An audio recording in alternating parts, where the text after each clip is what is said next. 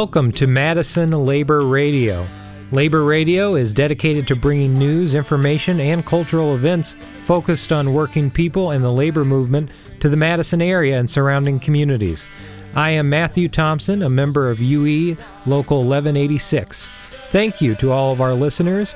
Your support helps make Labor Radio and all the great programming on WORT possible. Hi, I'm Sandy Park, a retiree from both AFSCME and American Federation of Teachers. Today we hear from this year's Labor Fest attendees, catch up on the potential UAW strike, learn about organizing at a local gaming company, and share some important announcements and much more. And if you like what you hear, please consider becoming a sustaining supporter of WORT and Labor Radio lackeys out to cheat us. Money speaks for money, the devil Starbucks workers held an impromptu walkout Thursday morning at the State Street location to protest insufficient staffing and poor working conditions. Despite growing frustration stemming from too few employees and a broken ice machine, the walkout was not planned in advance. Starbucks shift supervisor and union organizer Matthew Cartwright said, We were expecting to go do and do our shifts. Cartwright said, We were not expecting to have to walk out today. This comes after the branch successfully voted to unionize June 1st, 2023, Cartwright said. Since unionizing, the branch has come under the leadership of multiple new managers and a new district manager who brought the news that the school year staffing goals would decrease from 50 baristas to 25 to 30, Cartwright said. Cartwright added that State Street workers are still working toward securing a union contract with Starbucks. Thanks to Badger Herald and other sources for this story. Newly unionized workers at Fitchburg's tabletop gaming distributor Noble Knight Games have reached a milestone in the contract negotiation process. Labor Radio has the latest. Noble Knight Games United, an independent union affiliated with the Communication Workers of America, won recognition for their bargaining unit late last year. Now, the union is ready to take the next step in workplace democracy as a tentative agreement has been reached between workers and the company. The union announced the agreement at the Labor Fest Solidarity Roll Call on Monday. Hello, we represent Noble Knight Games United. We have got over 70 game store workers under our banner, and we are joining CWA Local 4652. Proud to announce that after six months, only 12 meetings, we have got our first tentative agreement. We have got a contract. Solidarity forever. Fight and win. After the public launch of the union campaign in late fall of 2022, the NLRB received a petition for an election from Noble Knight Games. Workers said that they were initially subjected to mandatory anti union meetings, but were eventually voluntarily recognized by the company in December after the union's supermajority support became clear. The union says that the bargaining unit, which is over 70 strong, is composed of a diverse cross section of positions within the company, including warehouse, storefront, and customer service roles. In between bargaining sessions, the union has also been supportive of organizing efforts at other tabletop distributors across the country, as well as showing local solidarity. On social media, the union directed support to Syracuse, New York game shop TCG Player, as well as sharing information in the spring on how to support Madison Sourdough. The next step for the union will be a vote on whether or not to adopt the agreement or elect to continue negotiations, which should take place in the coming weeks. Audio from LaborFest, courtesy of Greg Jaboski. Reporting for Labor Radio, this is Sean Hagerup.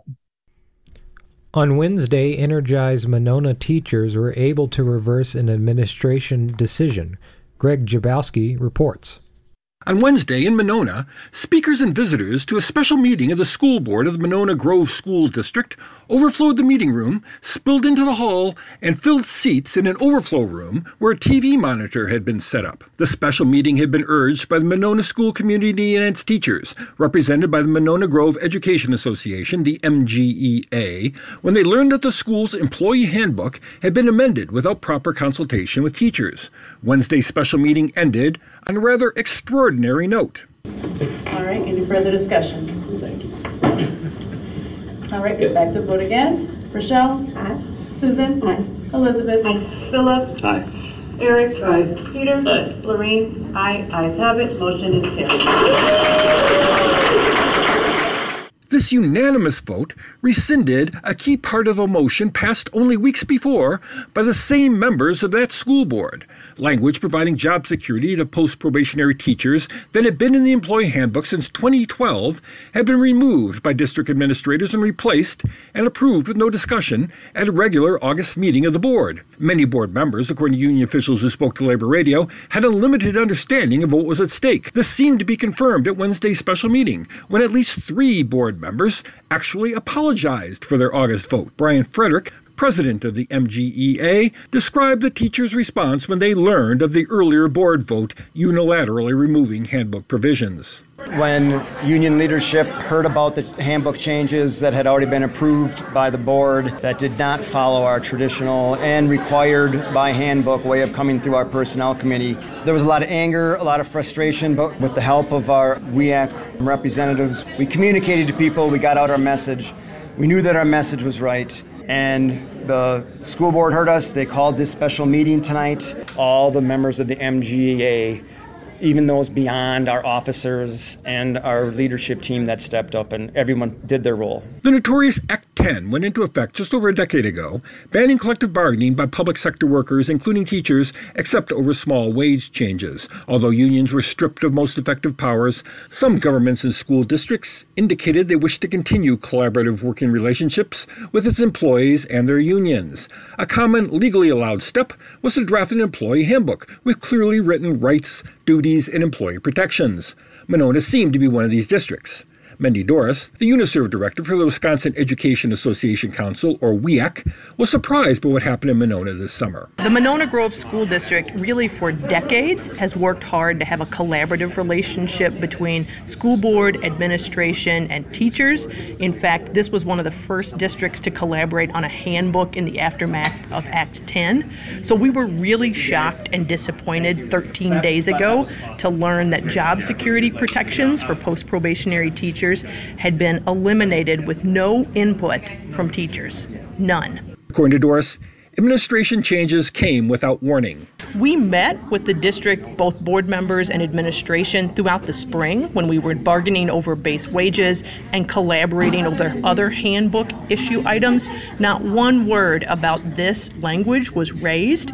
Aaron Bibb, a local attorney and a parent of two kids at the Monona Grove schools, had heard about the action through a notice from the South Central Federation of Labor. Bibb was in the overflow crowd showing support for the teachers and had this to say after the meeting. The main thing I'd say is I'm just so impressed by the organizing efforts that these teachers made to have such a great turnout and show the board why this why the collaborative process matters. Although the Section 19 language regarding job security was rescinded, the MGEA's Frederick says more needs to be done. This is step one. This is a positive step. We thank the board for taking their vote and rescinding their vote from August 9th about the Section 19 language. Now, the next step is the other language changes that you passed on August 9th that were not taken to Personnel Committee. They need to be rescinded also. That was Monona Grove Education Association President Brian Frederick speaking Wednesday at a special meeting of the Monona Grove School Board, where, in a clear victory for union organizing, employee handbook language restricting teacher job security there was rescinded unanimously. For Labor Radio, I'm Greg Jaboski.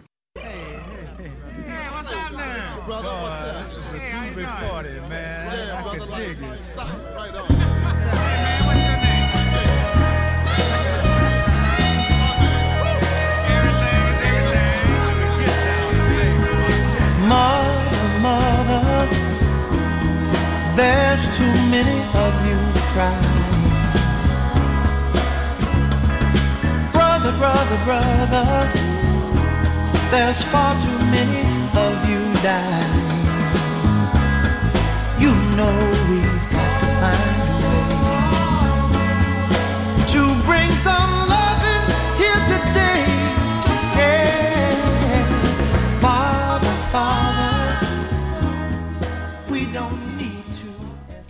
Brian Barber, a steward at TruStage, which was co- formerly called CUNA, came to LaborFest on Monday.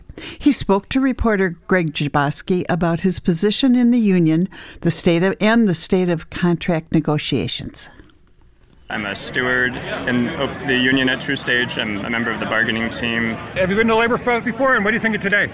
No, this is my first time actually, and this has been great. We've we've talked to a lot of people who are really supportive, and also talked to people who having the same struggles we are. So offering support to them. Um, it's been great just to see the number of people who are, you know, here for a common cause. It's been really positive. What's the latest on, on bargaining? Has, has there been any movement? What um, uh, what's the union seeing? Well, the, the company still hasn't addressed our th- what three of our main priorities, which are around uh, wages, healthcare, and retirement. So we're we're trying to, to get movement from them. Um, we've made uh, multiple package proposals for them. They've rejected almost all of them and ha- haven't really offered anything constructive of their own to try to reach a deal. What's your favorite food here today at LaborFest? Uh, you know, I'm vegetarian, so I really like the rice and beans. I'm pretty, I'm a Jane Plain when it comes to to food. So yeah, but I mean, it's been great. I mean, there's tons of tons of great food out here, and you know the you know just the spirit of uh, you know camaraderie and just the positive energy out here has been really great. Is there anything you wanted to add? Just that you know this has been a, a, really transformative experience for us. You know a lot, a lot, of times people talk about labor disputes as being you know exhausting and uh, and you know just a struggle. But for us you know it's it has been a struggle at times, but for, for a lot of us, it's been a really positive change. You know, we've seen people go from being really you know apathetic or indifferent to you know really uh, actively interested or, or involved in, in what we're doing. And uh, we've seen just a lot of people end up in leadership positions and hoping to make this movement possible so for us there's something really uh, great to watch the transformation in people during something like this. So, despite the company's efforts to demoralize us, you know, it's really had the opposite effect, and that's yeah, been one of the most um, inspiring things to watch. Thank you so much. that was reporter Greg Jaboski speaking to Brian Barber of OPEIU at LaborFest 2023. This is Carol Weidel.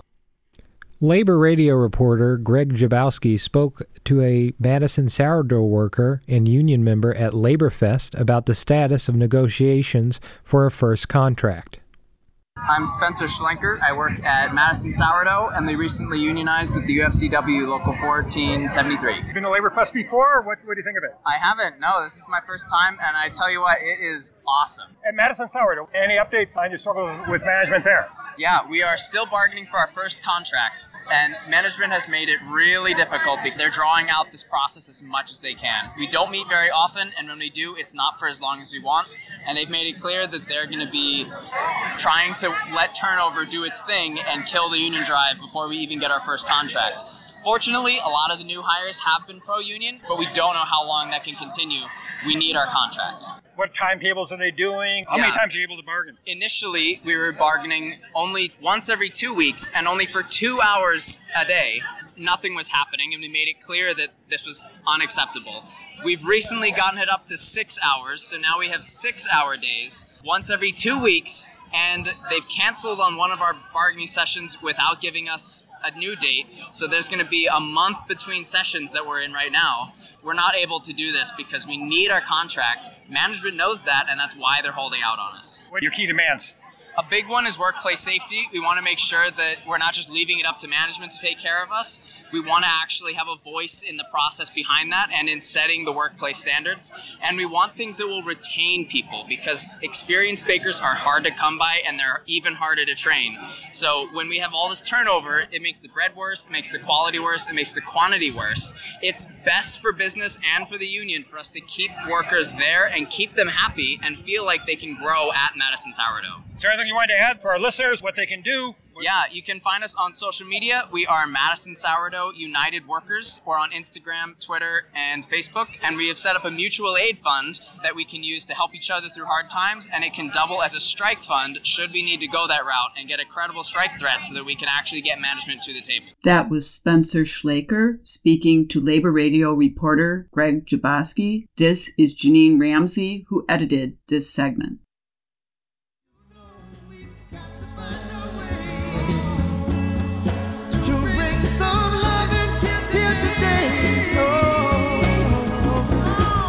Picket lines and picket signs. Don't punish me with brutality. Talk to me so you can see. If it was Labor Day in Madison, it must be Labor Fest. Greg Jaboski reports from this year's event.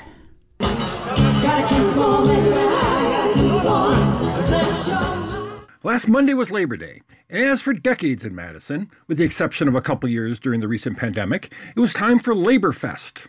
On a hot but breezy day, folks packed the Labor Temple grounds for food, music, talk, celebration of the labor movement, and not a little bit of organizing. Labor Radio talked to a lot of people there, and let's get the first question out of the way. So, what's your favorite food here? I did not get a chance to eat any food, but I saw that they had corn on the cob, so that that would be pretty good. So, what's your favorite food? I have uh, the bratwursts are great. What's your favorite food here? I'd have to say brats.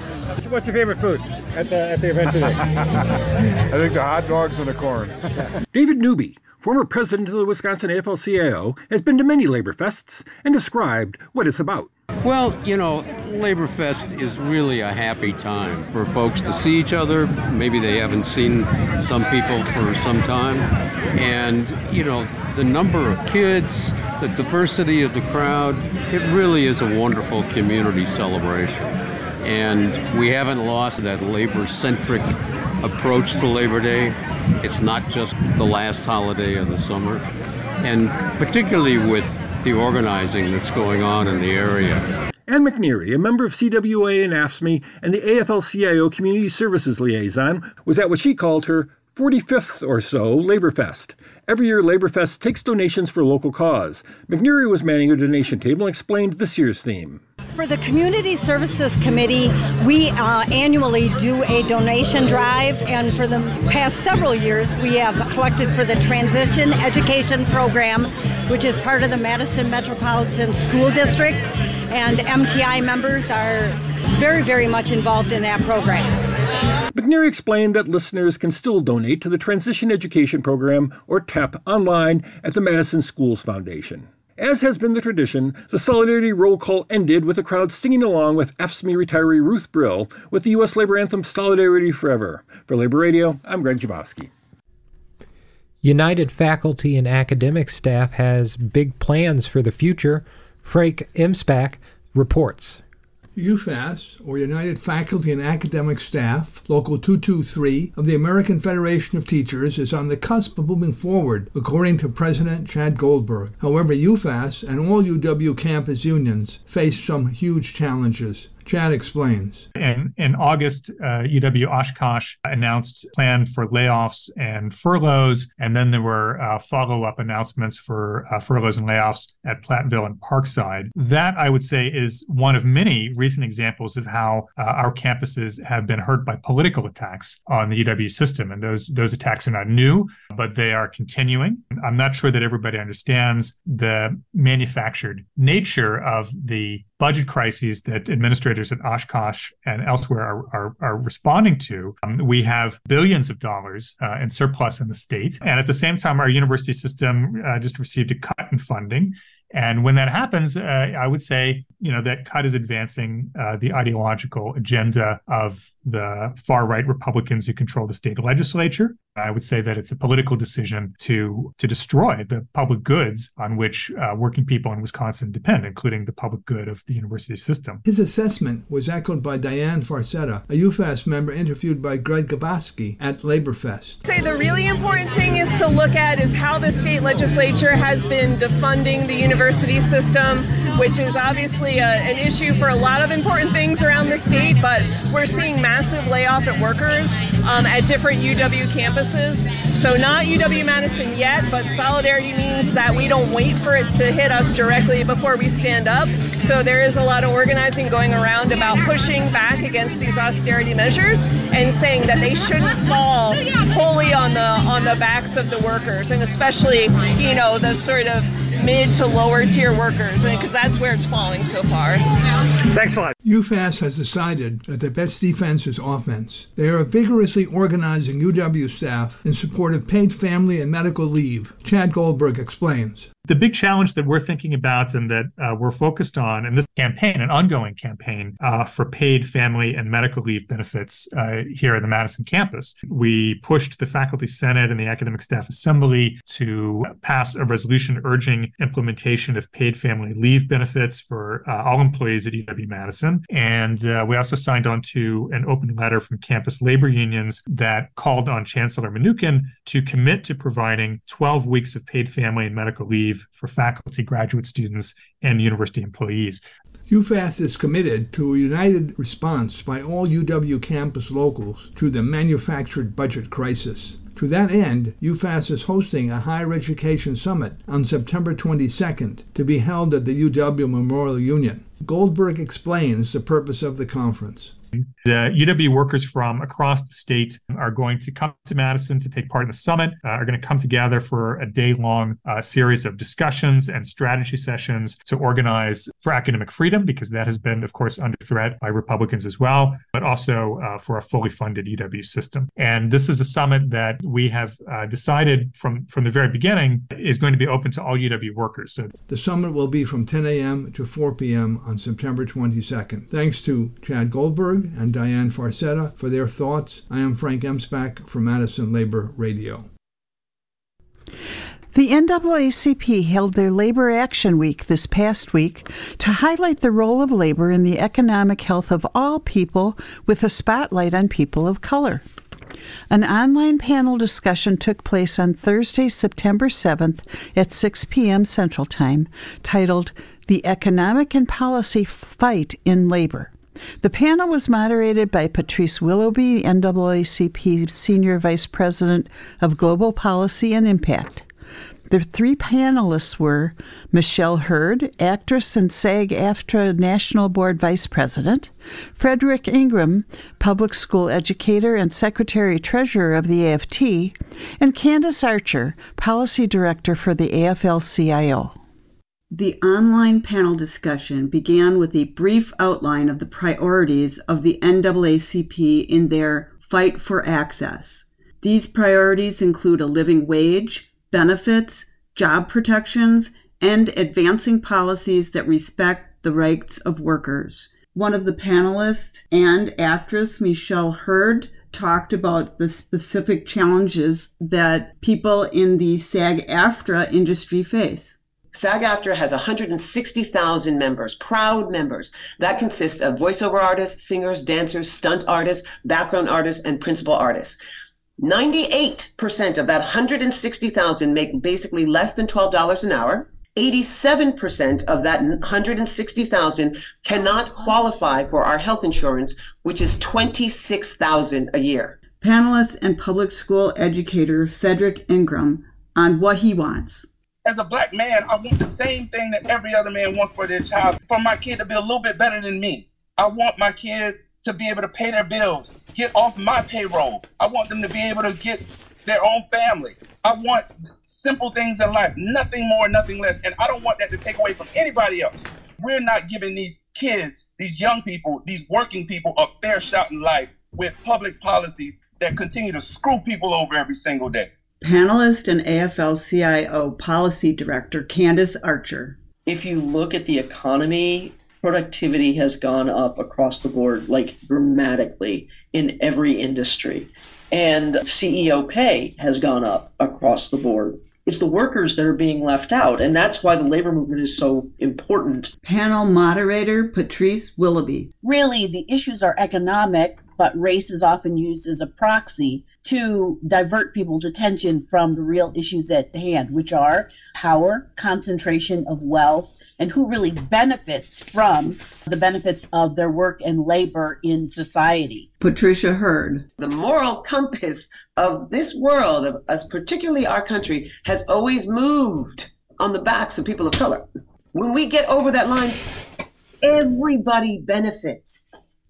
Here is Frederick Ingram in response to a question about the effectiveness of boycotts and strikes. Boycotts and strikes are last line of defense. Nobody wants to get there. Nobody ever wants to get the civil rights movement taught us that, right? The most famous boycott is the Montgomery bus boycott. But that was an escalation of mm-hmm. what had happened throughout a couple years of what was going on. Remember, those folks got water hosed and dogs. There was a lot that led to that. So I think anytime you talk boycotts and you talk strikes, you're, yeah. you're putting lives on the line, you're putting organizations on the line, you're putting money on the line. There's a financial impact, absolutely. You have to make sure that people understand what they're doing, have a ground floor, have a strategy to get there, have an exit strategy, and then know a deal when you see it. Those are some of the things that we talk about as leaders of unions all the time. Everybody can be in the fight.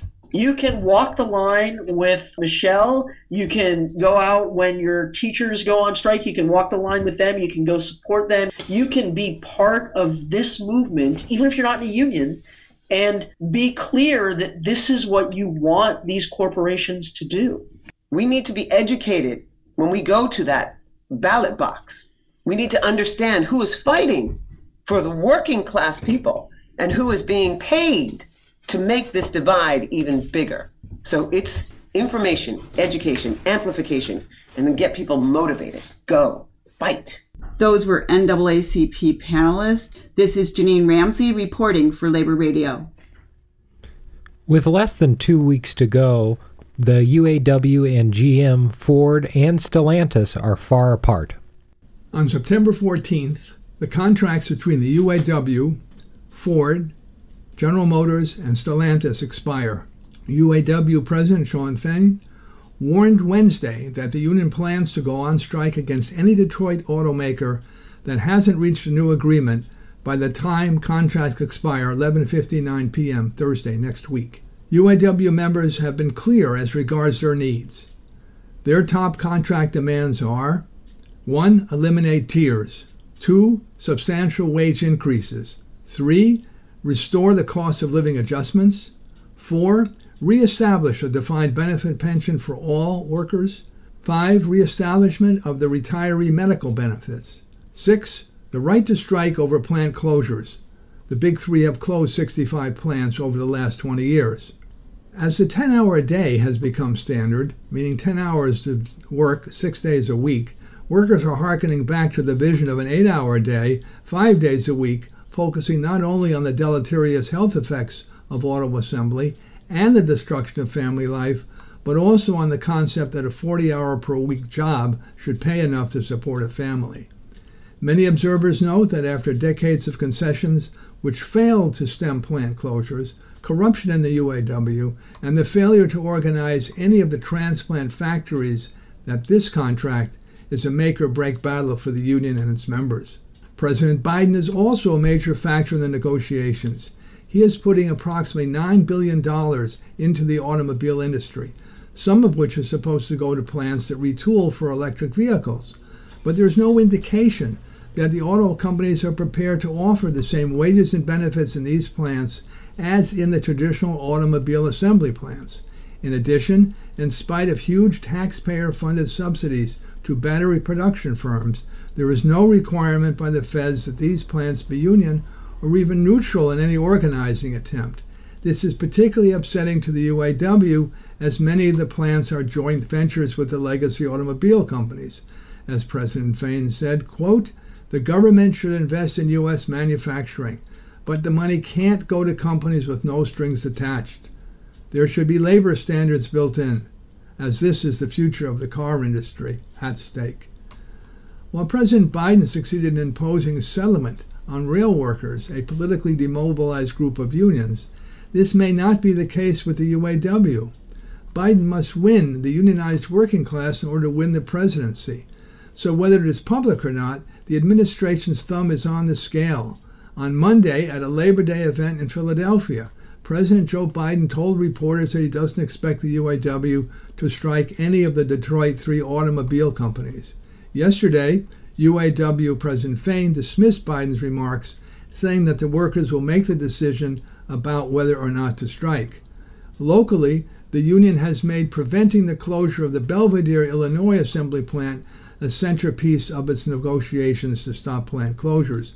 The UAW has scheduled a press conference to air just as our labor radio show begins. We will air any breaking news at the end of this broadcast. I am Frank Emspak for Madison Labor Radio. Thanks for listening to Madison Labor Radio. I'm Sandy Park. Thanks to editor Frank Emspak, assistant Robin G., reporters Greg Jaboski, Sean Hagerup, Anna Ham, Janine Ramsey, Carol Weidel, and damage control specialist Joe Ann Powers. Special thanks to Keith Steffen, our reader coordinator, web poster Anya Lee, and to all our readers and the members of IBEW Local 2304 WORT Staff Collective. And I'm Matthew Thompson. We also like to thank all of our generous contributors to Labor Radio and WORT. Please stay tuned for the Blues Cruise with Dave Watts and the professor Bill Clark.